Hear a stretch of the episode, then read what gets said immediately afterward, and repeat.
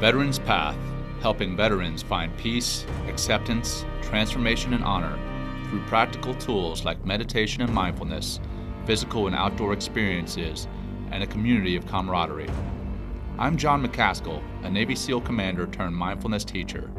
Here on the Veterans Path podcast, I interview veterans, athletes, corporate leaders, and many others who found peace through the practices of meditation and mindfulness breaking down the stigma of pursuing mental health and making it a priority, improving and saving lives.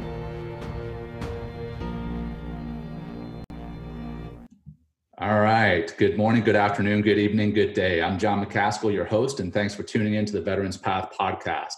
This podcast is just a piece of what we do at Veterans Path. Veterans Path is actually a nonprofit working to introduce veterans and active service members to meditation and mindfulness and we typically do that in outdoor settings so that they can rediscover a sense of peace, acceptance, transformation, and honor. And that's where the word path in our name comes from. And the point of this podcast is to make people more aware of what we do to increase support of Veterans Path, increase attendance at our retreats, and so we are able to help people and help more people and finally to reduce the stigma around mindfulness, meditation, mental health support, and with our guest today, mental performance listeners and viewers, if you're enjoying the show, please give us a review or a like and, and share the show with anyone and everyone you think benefit from our message. Also, you can directly support Veterans Path by clicking on the support button on the podcast or by visiting veteranspath.org forward slash donate. All right. Today, I'm honored to have as my guest Lieutenant Colonel Andy Reese. Andy is a transitioning U.S. Army officer. He currently serves as a mental performance coach for the Colorado Rockies Major League Baseball team, a professor of practice at Texas A&M University's Coaching Academy, and management consultant with several companies. His expertise is in the evidence-based best practices of sport and performance psychology and applied behavioral science disciplines. Over his 20-year career, he has served in a variety of leadership positions, highlighted by multiple combat tours, five years with two Special Forces units, and teaching psychology and leadership at West Point and the Air Force Academy. He has been married to his wife, Katie, for over 17 years, and they have four children together. He also contributes to several VSOs that help veterans and their families successfully reintegrate and transition to the civilian sector, and he is a published author. We're going to learn a lot more about Andy, his time in the Army, his background in coaching and consulting, and his work in the mental performance and resiliency development world. And that's all here in today's episode of the Veterans Path podcast. But before we jump into the conversation with Andy, for our audio version of the podcast, I'll go ahead and stop right here for a quick plug for our sponsors. All right, welcome back. As mentioned in the intro, my guest today is soon to be retiring Army Lieutenant Colonel and sports psychology expert Andy Reese. Andy, welcome to the show, man. Hey, it's uh, it's a pleasure, brother. Just one quick aside: what I what I love about you and I is that we're both 2001 Academy grads. We never met before, but we just go back and forth with each other just all the time, like giving each other a hard time, man. And it's uh, it's it's fantastic. I love that. Yeah, for for those of you who are listening on audio and not watching on YouTube, Andy in the background, uh, he has a Sink Navy sign uh, that he looked like maybe his uh, daughter made, or actually, it's probably what he made because that's about the the writing skills that I believe Andy has. Uh, it's probably written in crayon uh, for for you only U.S. Military academy types. So yeah, that's the type of grief that Andy and I give one another, and there's probably going to be plenty of it through the show. So uh, oh, yeah. yeah, just bear with us. So, you know, two academy grads from different academies. Um, it's uh, it's bound to be an interesting show. So Andy, right. hey man, my my standard initial question uh, in the intro, where I covered a little bit about you and your career, and you obviously heard all that. Uh, what else would you like our listeners to know about you, Andy?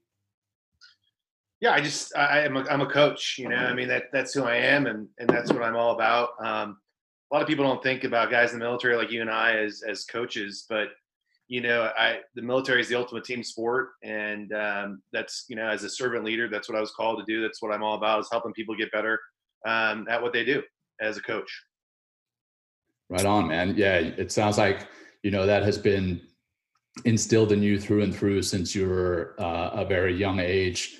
in in playing sports and and through the academy and now since you've been in the military and everything that all the training that you've done so where where did you actually grow up so i grew up in northern california um, a, a, small town in the central valley um, a lot of people think of california they think of like surfing or you know being on the coast but it, you could probably pick up my town and put it in texas and it'd be okay i mean there was trucks and uh, rodeo there and it's very agricultural um, but yeah, I mean, it's just a very small town, um, great place to grow up. Nice. And and did you grow up playing um, football and and uh, any other sports? Yeah. So I mean, I, I, grew up. I mean, you. I mean, we're both children of the '80s, right? And remember the yeah. big soccer boom, and yeah. uh, that that's where I cut my teeth in sports. And uh, I always joke around. My dad was my coach for all my. I have four sisters, and my dad was always our coach. And I'll, with my funny Norwegian name, you can tell he's a real big fan of our our our Viking history. So every single one of our teams was always the Vikings. And so, uh, so what's cool about that is that uh, I can't. My dad was was coaching us up on the warrior mindset like really early and often. Yeah. So what age was that that you're learning about the warrior mindset and and uh, being a Viking and and Valhalla yeah. and and Skull? Yeah, that's right. Yeah, and uh, vanquishing souls. Yeah, is uh, no. Uh, it was probably about five. I mean, no, no sooner, and that's what's great about soccer as a sport. Um, you know, and, it, and it's no wonder why it's it's so popular over the world. It just takes. You could, we've been in places where you know kids take a ball of trash and they you know could form two lines and, and you sure. play by yourself with any other kid. So I mean, that's just great. I mean, just kicking a ball around and then just just competing at an early level and uh, learning what that is and, and everything that goes into you know uh, crafting your mind, your body and being a part of a team has just been a you know my parents will tell you that I, I, I came out of the womb with a, a, ball in my hand. So anything with a ball and it's a team sport I love. That's exact opposite for me man. I'm uh, I started playing basketball and soccer uh, and then I hit a growth spurt somewhere along the way and, and ball sports right. that they went out the window man. Uh, coordination was not my thing and uh, so I ended up being a running guy and and specifically straight line running guy uh, like so like straight line sports where no ball is involved, hey, I, am all day. Like skiing, I'm good. Snowboarding, yeah. no thanks. If I'm going sideways, I'm, I'm, no good. Yeah.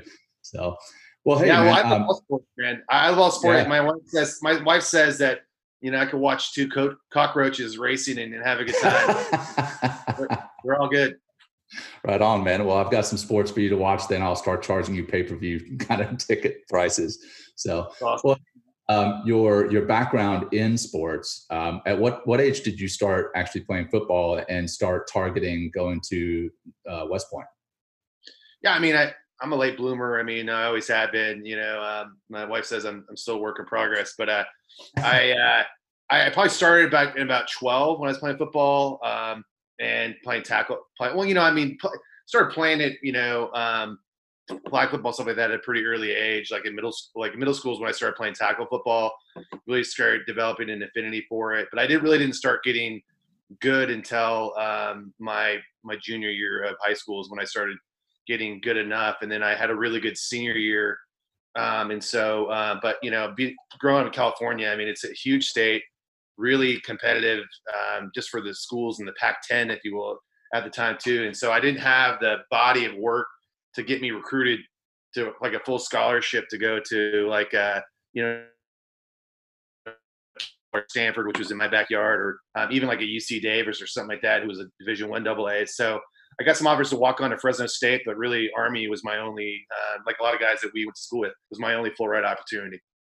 Nice, yeah. So how do you feel your your background in, in soccer, your background in sports, and then your background in football, how do you think that prepared you for for your career in the army and the the initial part of that career at West Point? Yeah, I mean it's a it's a great question. I mean it was really my vehicle to go to the academy. I mean I had no business going there otherwise. I, I think you know I look at especially when I went back and taught, I was like, man, I, how did I get here? And uh, I you know, so I went to the prep school. And John, you didn't go. You didn't go to the Naval Academy prep school, right? You came enlisted right to the academy, right? Yeah, that's correct. But a, a lot yeah. of my friends, all three of my roommates, uh, went to the prep school. Yeah, exactly. Like in a, in our my buddy I grew up with, Kevin McNatt. Shout out to Kevin if he's oh, listening. Oh yeah, your, your, your classmate. Uh, yep. Yeah, who's, who's still serving and. Uh, but yeah, we uh, Kim and I grew up playing baseball. That was my first love, as an aside. Uh, but anyways, we I went to the I went to the the prep school for West Point, which a lot of people don't know about. If your listeners are out there, all the academies have a preparatory school that feeds directly into the academy, and it's a it's a great vehicle that a lot of people don't know about um, to help. Like if you are just shy in one area, like for me it was math. I hated math. I sucked at math. I, I was really you know, and so you're playing at the JUCO level and you're playing other other preparatory schools in the East Coast and mainly in like New York, New Jersey, Connecticut areas where and Pennsylvania's where I kind of cut my teeth. I had a really good prep school year. Uh, of course, we lost the Navy. Damn it. And uh, so, uh, but anyways, we uh, yeah, I just I, I really did well, um, and it really kind of launched me. But just everything I learned on the gridiron at West Point, I mean, it just was so difficult playing ball, and then all the grind that you and I lived through as far as academically and militarily athletically it's a full-time job and then just struggling through that and, and for me the, how i found sports psychology was you know I, I just i was a fullback i was recruited as a fullback you know that's a big part of who i am and um, in terms of my leadership style how i go about life but for me the if everything else was equal physically and technically and tactically on the football field and all these guys are coming and they're from the they're the best in their state you know they're the best in their school um, they're all really smart, talented guys. You know, big, fast, strong. To me, the thing that you know, I I just switched positions my sophomore year. I switched from fullback to defense. I'm playing like a hybrid linebacker, down lineman position, completely out of my comfort zone, and I'm already you know just drowning in in academy life. And here I am. I just had this against this overwhelming odds, and you know, I just couldn't get out of my own way. I mean, I had all the tools physically, technically, but in my mind, these six inches between my ears I couldn't get out of my own way. You know, I was overthinking things. I was lacking self confidence. Um, I was having a hard time concentrating to learn the playbook. And uh, luckily, the like, uh, and I believe the Naval Academy has one for the on the academic side. All universities have a student support center. Um, and but but West Point has a really unique one called the Center for Enhanced Performance, where they take the best practices from sport and performance psychology and they import import those best practices into a unique center that supports all three uh, legs of the stool at the academy, which is they support the the leader development, military side of things in terms of those intangible attributes of leadership.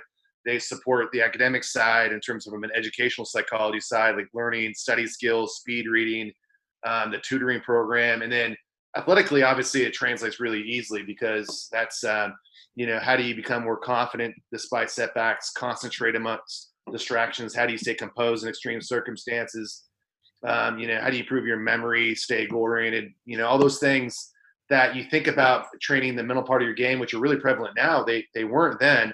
So uh, my my coach at the time said, "Hey, you need to go see you know go see one of these guys at the CEP, the Center for Enhanced Performance." And ironically, the captain I worked with then, Army captain who went got his master's degree, um, you know, he uh, he and I just stayed in touch. And what he taught me not only helped me on the playing field, it helped in all aspects of my my life at the academy. I leveraged the CEP; it became kind of my island in the storm, if you will, and and that just really you know made me a, a better person all the way around. I think, and it and it helped me get through the academy and then translate to when we got commissioned.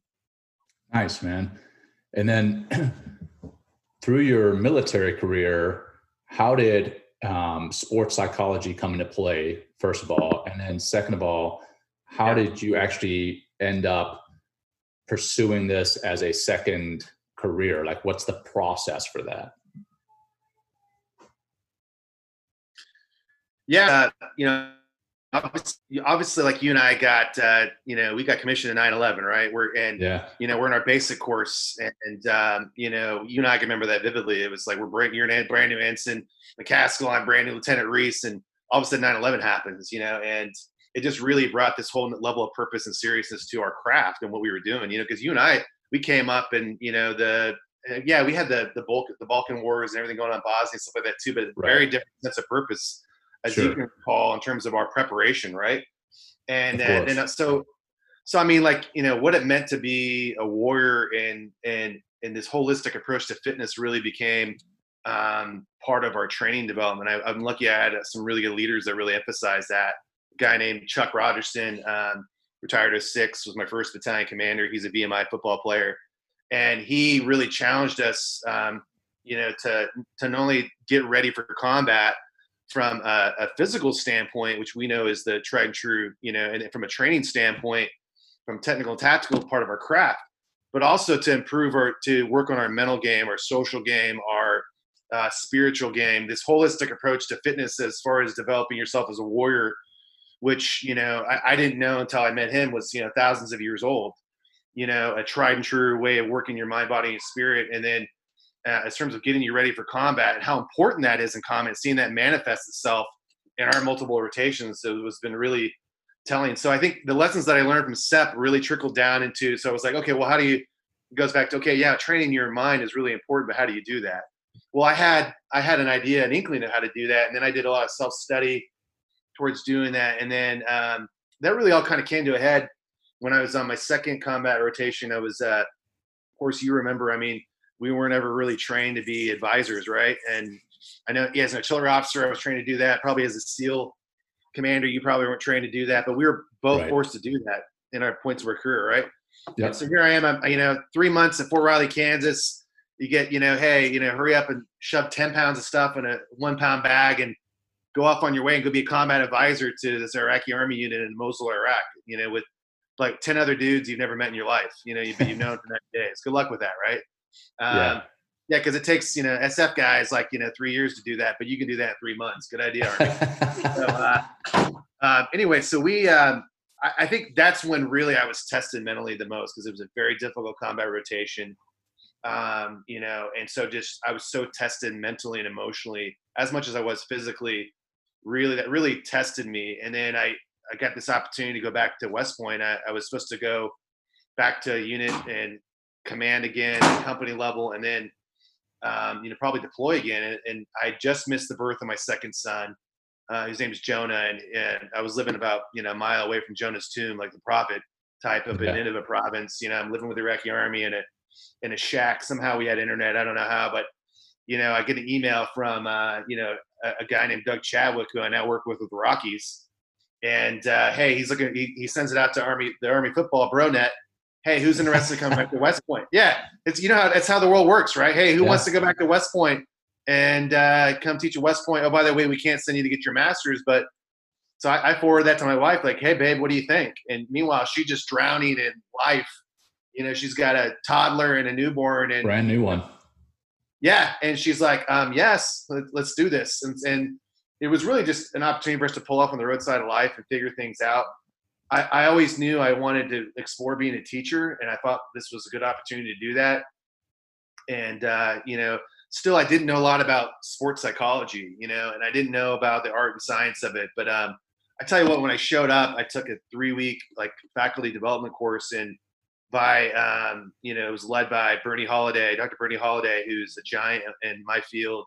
He's now the head sports psych for the Pittsburgh Pirates. Um, and it just was it just blew my mind. I mean, his light bulbs were just going off, and uh, I was like, I, it was kind of those aha moments when you know I'm sure that you found when you found meditation, and that started when I found there was a language and an art and science to performance psychology. It was like this is it was just very clear to me that I this is what I was meant to do, and I got to figure it out.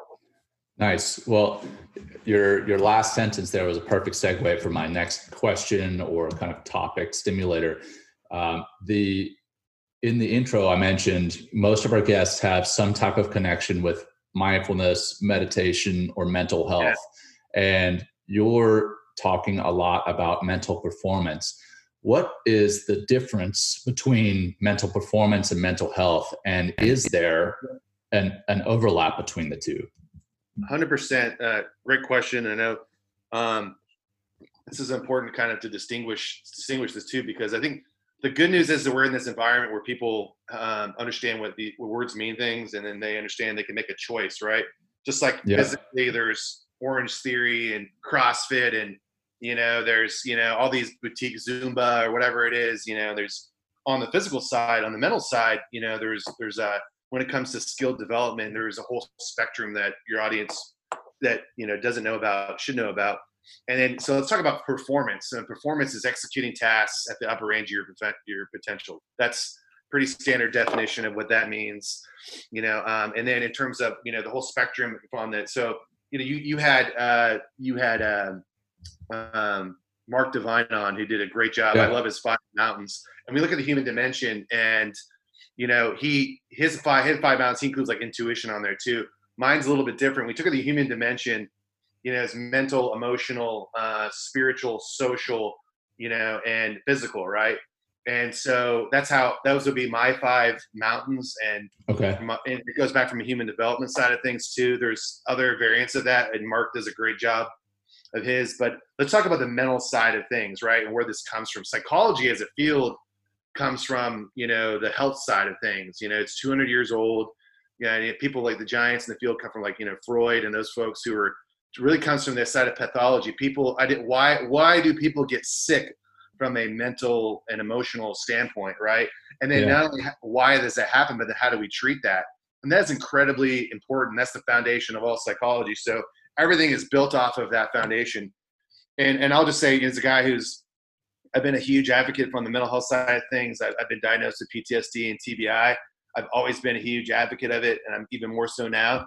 Um, you know, but the, so we have mental health and pathology and treating that side of things too. Then it moves to the next thing when it gets into the resilience and coping strategies, and that deals with uh, with uh, counseling psychology, right? So you think about people who are licensed counselors and um, and so on and so forth have to do that. You have to have a license to practice that, and actually, and that their job is to prevent people to going into pathology.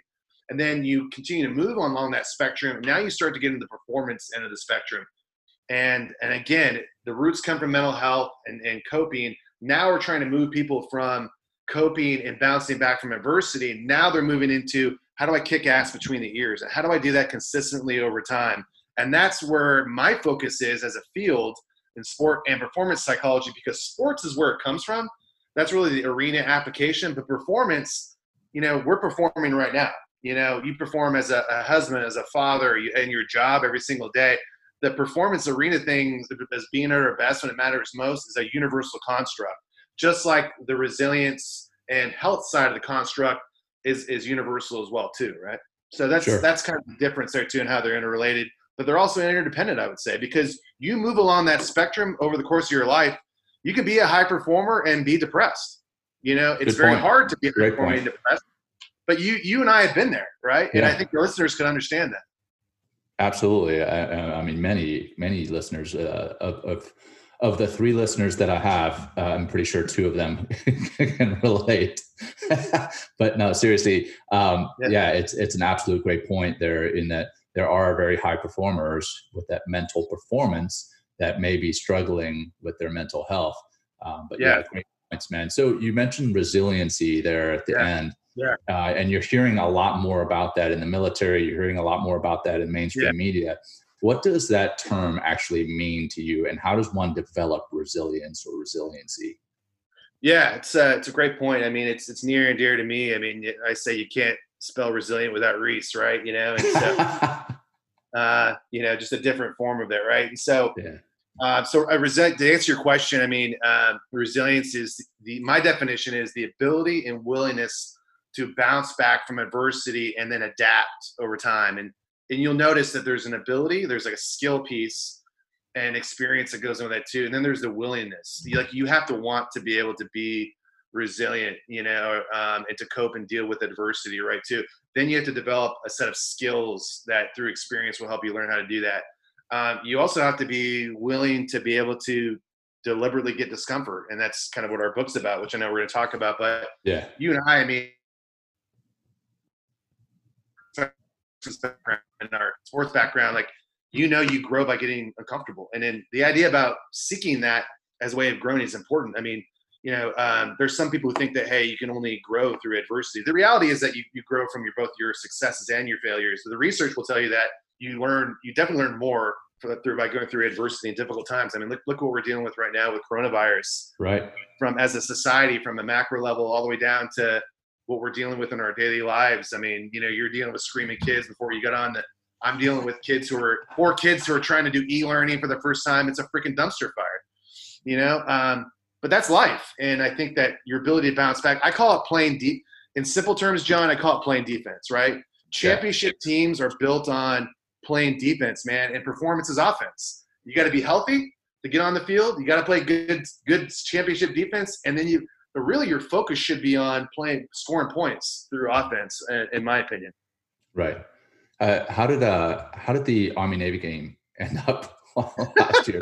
I, I, just had to inject that with the to talk of defense and offense. I couldn't resist, so it, it was bound to come up at some point. but yeah, I'll just let, really, really resilient people have a short memory, and I have like this thing called it's called uh, intentional amnesia. Like I don't even know what you're talking about. I'm, I'm already focusing on. I'm already focusing on December, bro. I, that's where I'm. good, good, good. Well, I, I don't remember the three years prior to that, but I remember the 14 years prior to that. So.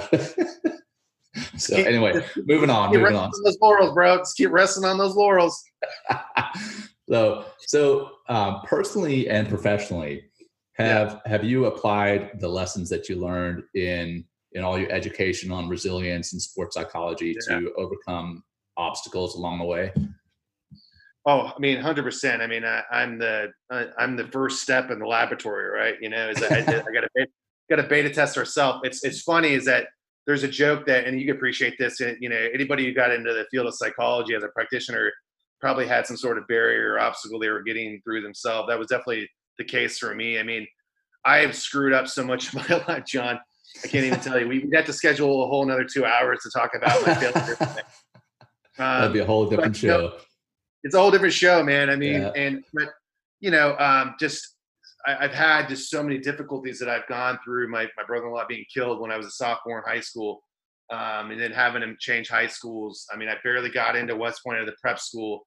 I struggled the whole time there. I recycled my officer basic course. Um, I almost almost lost my career two years ago. You know, in a, in a major mistake that I that I made. You know that you know I went through a, a depression and a you know, and I still struggle with forgiving myself um, from that too. And luckily, it, it all turned out well and we're retiring and we're on the up and up, right? But I mean, when you go, I, we live our lives in the valleys, right? You know, and then you know that's what I love about Mark's stuff is that you get these peaks, but we really live our lives in the valleys and getting through the struggle of the day-to-day grind, the mundanity of excellence is what I call it. And so, to me, I've really um, applied things to where I've got to be control the controllables. I understand. I mean, I go back on my Stoic philosophy background. Um, which is really focusing on that which you can control, which is how you think, how you feel, how you act and react, how you influence others.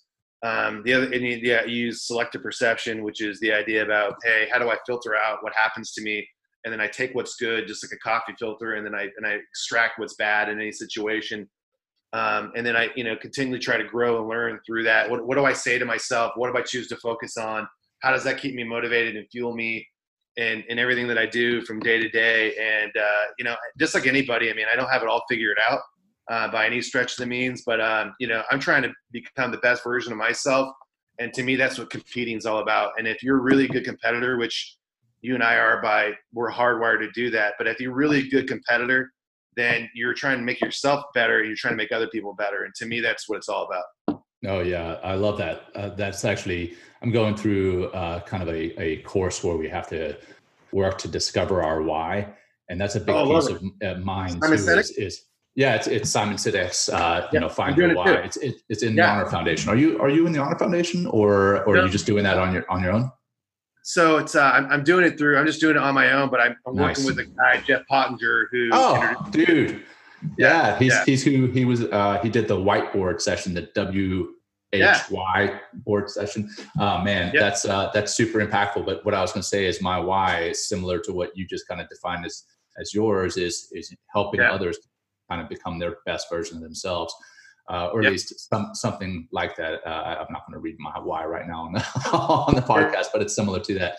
And then uh, going back to the coffee analogy or yeah. coffee filter, that's awesome, man. I love that. That's uh, that's a great way of kind of uh, visualizing what you do in your life as bad things come your way. I mean, nobody wants those coffee grounds, which are you know obviously yeah. the analogy for the, the tough parts of our lives, but we want the coffee, right. which is actually the good stuff. But you have to go through the coffee grounds to get to the coffee. So and it's bitter as all hell, man. You know. I mean, so. yeah, yeah, for sure. Well, yeah. um, I want to kind of transition to um, transition and what you're doing through your transition, how it came to be, um, mm-hmm. and, and, what what you're actually taking advantage of the the fellowship that you're working through. So maybe you could yeah. share it with some of our listeners that maybe they don't know about it, and uh, right. and we can talk through that. So what what is it that you're doing, and what uh, who are you working for? Yeah. So kind of before I get that, I, I've been really inspired and motivated by guys like you who've done such an awesome job transitioning with you know class and grace and you know so hats off to you like you know I, thanks you know, brother. I appreciate that. even, even though we don't know each other like we run in the same circles and part of your reputation is not only doing it right but then helping other people along the way you know so man, like you helped me. I, you totally helped me. I, I didn't i didn't know. I was trying to find the fellowship route which you know the these skills bridge program is so prevalent now but it's new. There's not a lot of information out there. And right. you and I being special operations vets, like I leaned on you, I knew you were doing one through the Honor Foundation. You told me about the SOCOM one, and then I just yeah. went from there. So I'm doing my fellowship. So I just started. Um, you know, I'm on a fellowship, a sabbatical, if you will, like you are right now. I finished my last week of the army when crap hit the fan last week, and uh, but for the next nine months, um, I get to be on active duty and, and basically be a free agent. And um, and so what's cool about my internship is like yours allowed me to choose my own adventure. Um, and really, yeah, and, and I wanted to do, I wanted to explore a few things, right? There's a couple different approaches to do that. And some people, they want to go explore an industry uh, or a specific job or company. To me, I wanted to explore the industries, right? So the yeah. three things, answer your question, three things that I wanted to do. Um, I wanted to explore professional sports, right? You know, and being a professional coach. I'm working with the Colorado Rockies as a mental performance coach the guy that I told you about that brought me back to West Point when I was in Mosul, Iraq.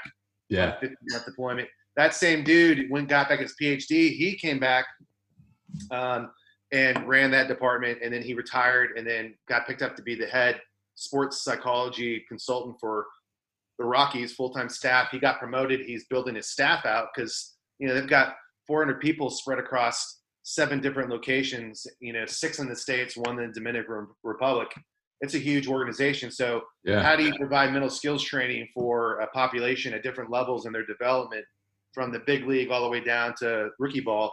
So I'm helping do that. It's super exciting. Um, the second thing I'm doing is uh, I'm, I'm uh, working for the Texas A&M University Coaching Academy. So I'm currently stationed at Fort Benning, Georgia. Uh, got to love Fort Benning. You know, I know you spent some time down here. Um, Good. And uh, so we uh, we're getting ready to move to Texas, north of Houston, and probably about 50 miles from the campus at College Station, where the flagship is there. They have a coaching academy, which I know we're going to talk about. Yeah. And uh, I'm going to help uh, be the director of their veterans coaching program. And then I'm going to, you know, get a chance to teach and then do a lot of outreach and do a lot of our e-learning stuff, which I'm super excited about. Especially that's kind of one of the opportunities that I think is really coming to the forefront is, is e-learning. Um, and then the third thing I'm gonna do is management consulting type stuff too. I'm already aligned with a few companies that are out there and uh, a lot of people, I'll, just say it because the next question is always like, how the hell are you doing all this? that was my next question, man. How are yeah. you doing it? Yeah. And then being married and having four kids. I mean, the, the short answer yeah. is very carefully. Uh, so, you know, um, but like, you know, like yourself, and I remember, you know, you had a great conversation with uh, Mark about this too. It's like, hey, you have to be very deliberate and intentional as far as what you say yes to, you know. And I've been one of those right. guys I've been overextended because I'm like I got ADD like literally, and I get I get sucked into these rabbit holes, and I have a hard time saying yes because I'm a pleaser. But I've had I've had to like when you know if my goals are oriented with my purpose, my values, and what I want to do, and then then good things are going to happen, and that's kind of how I've aligned these three things. And I don't know, especially in this economy, what's gonna what's gonna happen. You know, am I going to do yeah. all three? Am I just do one or none? And you know, I, I, my joke is I can always go flip burgers or Whataburger. I don't know. I mean, you know, so um, hopefully one of those things. But yeah, I I have to be very deliberate and intentional with my energy and my attention.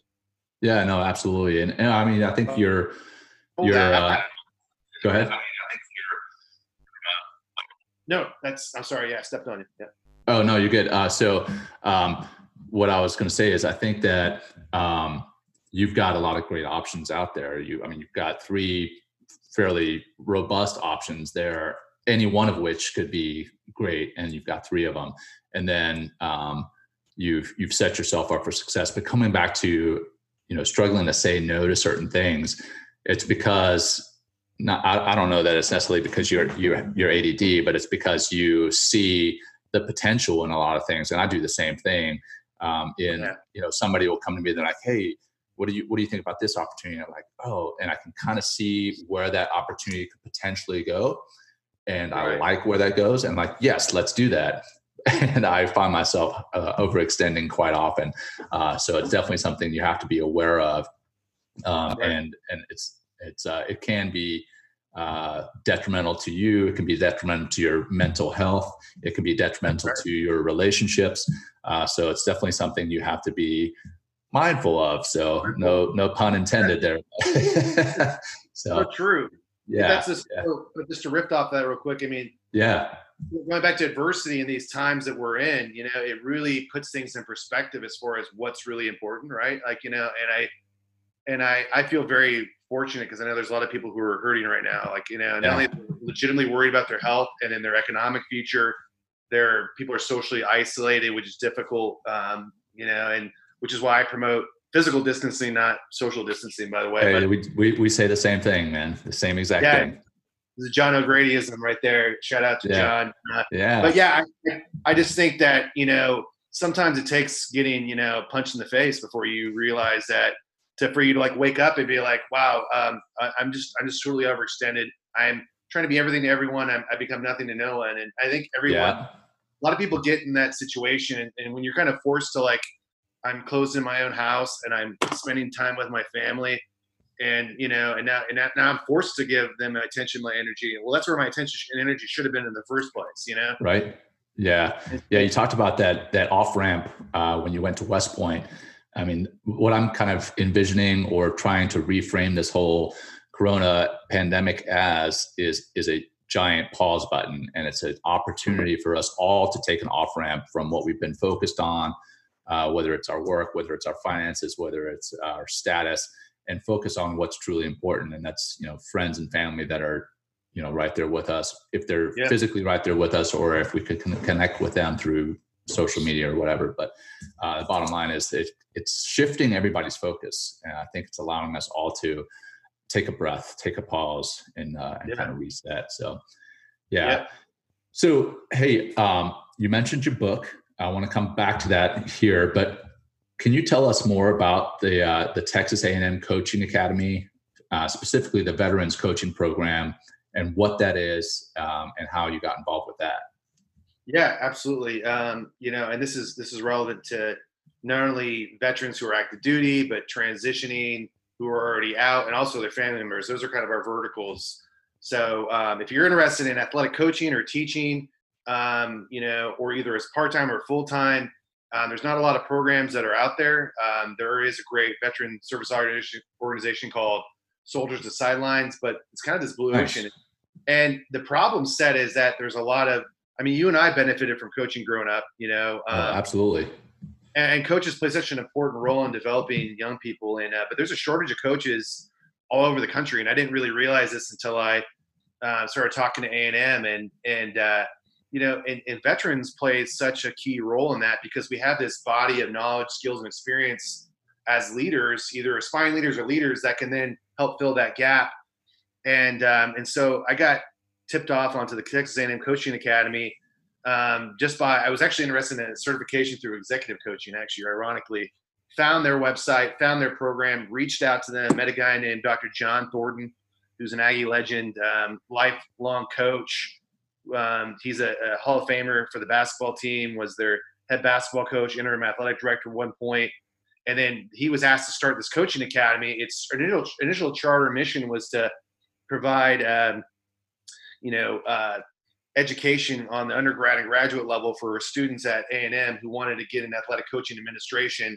They then started helping out with the, the employment side of things and then but for for about a year now they've been interested in really supporting veterans. And and i didn't even know i'm not i i don't had my brother-in-law went to texas a&m he's an army doctor um, so my sister-in-law but i knew texas a&m had a, a, military tradition but i didn't know it was as big as it is. I mean i didn't know they were basically a military uh, college in, until the 1970s and they have just a long-standing tradition of supporting veterans and their family members and so they, um, as I was looking to transition, they were asking me to come on board not only to help teach undergrads and grads, but to help develop this veterans coaching program. And our mission is to educate, train, certify, and assist with employment in a, in a network, a community of, of veterans who want to get into athletic coaching, teaching, athletic administration, um, who, who want to fill part-time roles as athletic trainers, um, who want to maybe get into strength and conditioning, uh, and whatever those roles fall under within the um, sports management kind of larger field. Uh, and so we uh, we're doing some really cool stuff. So we're doing some stuff um, on campus. So summer 2021, we're gonna have our first resident programs. That's basically you know I stole it from Tuck Next Step and Stanford Ignite.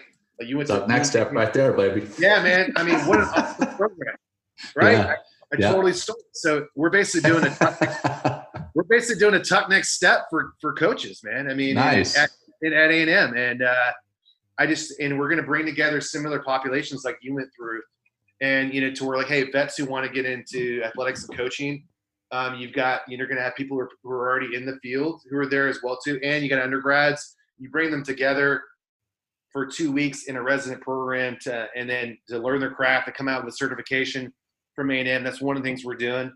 Um, and another thing we're doing is really building out our online program, and we've we're working with a company called Skypack to help uh, you know this is where our interest in design thinking comes in is you know to where we're designing developing delivering really high quality content that's interactive and, and facilitates the adult, learn, adult learning model virtually. And um, yeah and you know and that's going to be a wave that a lot of people are going to be kind of like they're going to be jumping on as the wave starting to hit. But I, I feel like a&m was, was on that swell ahead of time and because it's such a scale issue everywhere and, it, and there's 15000 high schools in texas alone so like right then and there, how do you how do you bridge the scale gap? And I think e-learning um, is going to be with the future. And I think this is really kind of uh, this is creating an opportunity really to to to where I like the Elon Musk approach. So it's like let's we're going to move in this direction, and technology is going to follow. And I, I think that's what we're doing at A and M, which I'm really excited to be a part of. Yeah, well, the online learning uh, that that whole shift is obviously being forced upon us. We've always talked about online courses here and there, but now now we're having it forced on us to, you know, not just for college students at the, you know, community college level, but yeah. across the spectrum from high school, junior high, all the way up through right. like the, the Ivy League colleges. Um, yeah. So it's it's a it is the wave of the future, whether we like it or not. So yeah. the, the, Texas A&M Coaching Academy's Veterans Coaching Program, you talked yeah. about that almost as though it's something that is coming down the line. Is is that not yeah. something that already exists? It's something that is is soon to be. It's soon to be, yeah. It's it's okay. in development, right? And so um, I think kind of the the trigger to where it's like official is when we we get we get funding to actually plant the flag, and that'll probably cool. come. That's it. We're in the process of doing that now. So it's it's a it's a program in development, is what we're awesome. calling it, right? But then it'll be a program of record probably this fall as okay. And again, the, the first big event will be, uh, you know, God willing, everything kind of shakes out here. Is that first big event which will really kick things off? Is really the summer of 2021 when we have our first uh, resident cohort. You know, uh, we're, we're, messing around with different names, like going to call it like coaching boot camp or something like that. You know, but something yeah. in the line of like Tuck Next Step, Stanford Ignite type thing. Nice, man. Boots to cleats or something. yeah, love it, man. Figuring it out. right on, man. well, uh, now we talked. We've talked about your book a couple of times. Uh, or yeah. book that you helped to write, "Deliberate Discomfort." Great read, by the way. And yes, thank you for uh, introducing me to the. Uh, what is the name of the app now? I'm spacing on it, but the uh, Voice Dream. Voice Dream, Voice Dream. Yeah. yeah, man, that's uh, that's super helpful for not just I, I, got kind of to pre-read a little bit of the book through that when uh, you sent me the PDF, yeah. but now I have the actual hard copy of the book and I've been reading that, making notes in the margins and everything. It's great stuff. Um, can you tell me how you got involved with that? Uh, what's the book all about? And then how listeners can yep. uh, get their copy? Yeah, so I mean, you know, I guess I wouldn't be a SOF guy if I didn't write a book, right? And you know, yeah, so uh, no, it's this has been a long time. It's been a project. Uh, company, uh, the management consulting company I'm a part of, Mission Six Zero. It's really unique. We blend the best practices from special forces or special operations and our different tribes that we're part of, and you know, behavioral science, applied behavioral science disciplines. So we've got you know this really amazing stable of veterans like you know guys like yourself who've been there, done that in the crucible of combat. We can then translate their stories and lessons learned to different, you know, to like corporate folks, uh, professional sports, um, and whatnot. And then we have applied behavioral science practitioners and from like different sects of psychology that can really talk about the so what and now what that translate what these vets went through and how that what is the art and science associated with that. So we we came together with this uh, this book project. It's called Deliberate Discomfort: How U.S. Special Operations Forces um, Overcome Fear and uh, Dare to Overcome Fear and Dare to Win by uh, getting comfortable being uncomfortable. Right, and getting comfortable being uncomfortable is a mantra. It's been in our tribes for a long time. I mean, ever since they existed. Right. Right. Well, embrace this whole. It's not. and it's going. That's the kind of the embrace the suck thing is a little bit different. Yeah. This is more, and what it does is it, it follows uh, their journey of these, you know, 12 vets, which who who are really in reality are not part of the same team, but if you would imagine them part of the same team, Jason, our founder and who's the author, Jason Van Camp, who's the president CEO of Mission Six Zero. He's a medically retired Green Beret, uh, also West Point 2001 grad. We played football together. Uh, shout out to Jason, who's been just a longtime friend. He's a, like a brother to me. And so this was kind of his brainchild, and we've been talking about this for a long time. So imagine Jason in the course of the book, you know, goes shows up out of the qualification course for the first time at Fort Carson, Colorado, and he meets his commander for the first time. The commander, you know, is giving him advice on what how to be successful and to prepare his team for an upcoming fictitious deployment. And through the course of the book, Jason gets to meet the members of his future team and learn their stories and about what they went through. And it's not a, a you know chest beater. Look how freaking awesome I am. This is like getting. This is talking about you know their trials and tribulations and their struggles both in combat and on the home front and the things that they went through and how that made them who they are as a not just a special operations guy but as a human being as a leader um, you know father dad husband that type of thing. And and then each chapter as it follows a story on the back end has an expert in that field that talks about the theme of the book. And so we have you know 12 themes that are throughout this as well too. And so my job in the book, uh, I I wrote the science section of, of chapter one, which is about the art, the psychology of trust, the big topic that I, I teach and lecture on, and then um, and then I, I my job was to weave together the rest of the science section. So as a contributing editor, and it's kind of the expert in behavioral science, for lack of a better term, my job was to stitch the thread across the board because you imagine it's hard enough to write a book, but let alone write a book with 25 people over the course of a year who've got different voices, styles, sure. perspectives. It's it was a big project, and um, I, I, loved it. It was a labor of love. I really enjoyed it, um, and then the product is what you see. And my my hope is that it it's just something that gives. If you read it, you get one thing that's going to make you better at what you do. You know, that's that's the goal. You know, and it's it's a extension of you know kind of our, our servant nature. I think, and I, I think it also is keeping with the tradition of warriors who for thousands of years like you and I, you know, we're getting ready to leave, put our put our, you know, put our sword down, you know, and what do you then take forward with you to then make society better as a result of that? That's to me that's super important, you know, and uh, I think that's what we're trying to do as as a group through this book. Nice man, I love it. Uh, I love that mission, uh, and it is a great read, um, and it's it's available now. Uh, it was uh, available a few weeks ago, a few months ago for pre-order, but it is available now on Amazon for for our listeners. So pick up uh, pick up your own copy there on on Amazon. So, um, hey brother, we're probably coming up on the end of the show. What have we not discussed that you want to make sure our listeners uh, take away from the show today? yeah i just uh, the big thing is like hey you know we, we talked about a lot of different things but I, I think that you know through veterans path i hope people will continue to support it um, there's a lot of veteran service organizations that are out there i mean by last told there's you know like 50000 of them out there they call it the sea of goodwill and i think there's um, being, being in that space and having been in the last 10 years and advising those there's there's not many people who are willing to do it right high quality high touch for the right reasons, the right way. And John, um, John, and you and Dave are doing it right, man. Thanks, and uh, for all your yeah, for all your listeners that are out there, if you want to hitch your wagon somehow, either to participate, to contribute, either with your dollars, your time, your energy, I just encourage you to do that because it's it's not about Andy and it's not about John or Dave, man. It's about helping people uh, get better at what they do. That's that's what our purpose is, uh, and that's that's what this is all about, especially in these trying times. And this is definitely you're definitely a resource people can lean on in time time times and i'm just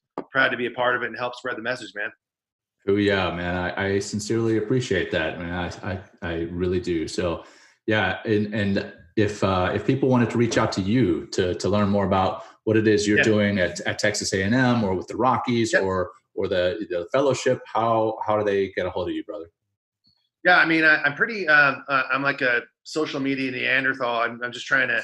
I try to. I try to ride in your wake on LinkedIn. Uh, following, you know, uh, I'm a John McCaskill wannabe on LinkedIn, but uh, yeah, no, you can find me on LinkedIn. That's my big one. Um, the Twitter thing kind of overwhelms me still. You can follow me, me the hashtag me uh, Coaching Matters. And uh, yeah, I mean, you could you could look me up that way too. I'll eventually be on the Texas A&M uh, website pretty soon and have a, a website there. Uh, but th- those are the two. Those are the best ways to get me. also on our Mission 60 website, you can find. You can go to the www.mission60.com. It's the word mission, the number six, and the word zero.com you can find my contact information there and learn more about the book and about what we do there. Yeah, and just um, and just reach out to me. And I, I love I try to stay engaged as much as I can, and and especially nowadays and with the physical distancing. Yeah, right on, man. Well, all the links that you just mentioned, if you could shoot those to me afterwards, I'll make sure that they are included in the uh, show notes so that uh, people can look up Mission Six Zero. They can look up uh, the, the book. They can look up anything that uh, that we've mentioned today. So brother, it's uh, it's been great having you on here. Uh, I I definitely feel like we are brothers, uh, and even though we have never met face to face, where uh, yeah, I know we're bound to at some point.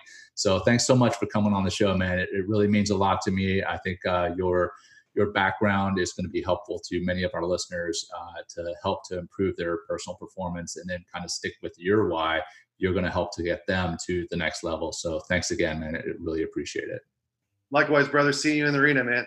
Yeah, I love that. By the way, it's on uh, on his signature block. See you in the arena. And, and uh, if you guys haven't read the uh, the Man in the Arena uh, by Teddy Roosevelt, uh, phenomenal, uh, a phenomenal poem that we as as plebes at the Naval Academy, I'm sure something similar at West Point, we were given yeah. to help you uh, kind of realize that it is not about the critic who counts, but it is all about the man in the arena. And when I say man in this day and age, that is obviously gender neutral. So, yeah, hey, again, thanks, brother. Uh, for our listeners and viewers, thanks again for listening and watching our show.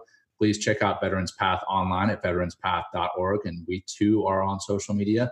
Follow us on Facebook, Instagram, LinkedIn, Twitter, and YouTube. And if you're enjoying the podcast, please hit the subscribe button here on the podcast or here on YouTube. Leave us a comment, a review, or a like. And again, share it with anyone you feel needs to hear our message. And remember, you can directly support Veterans Path by clicking on the support button on the podcast or by visiting veteranspath.org forward slash donate. Thank you all and have a blessed day. We hope you've enjoyed today's episode of Veterans Path Podcast. Please follow us on social media and think about sharing your story with us there and potentially on the show. Together, we can make mental health a priority, improving and saving lives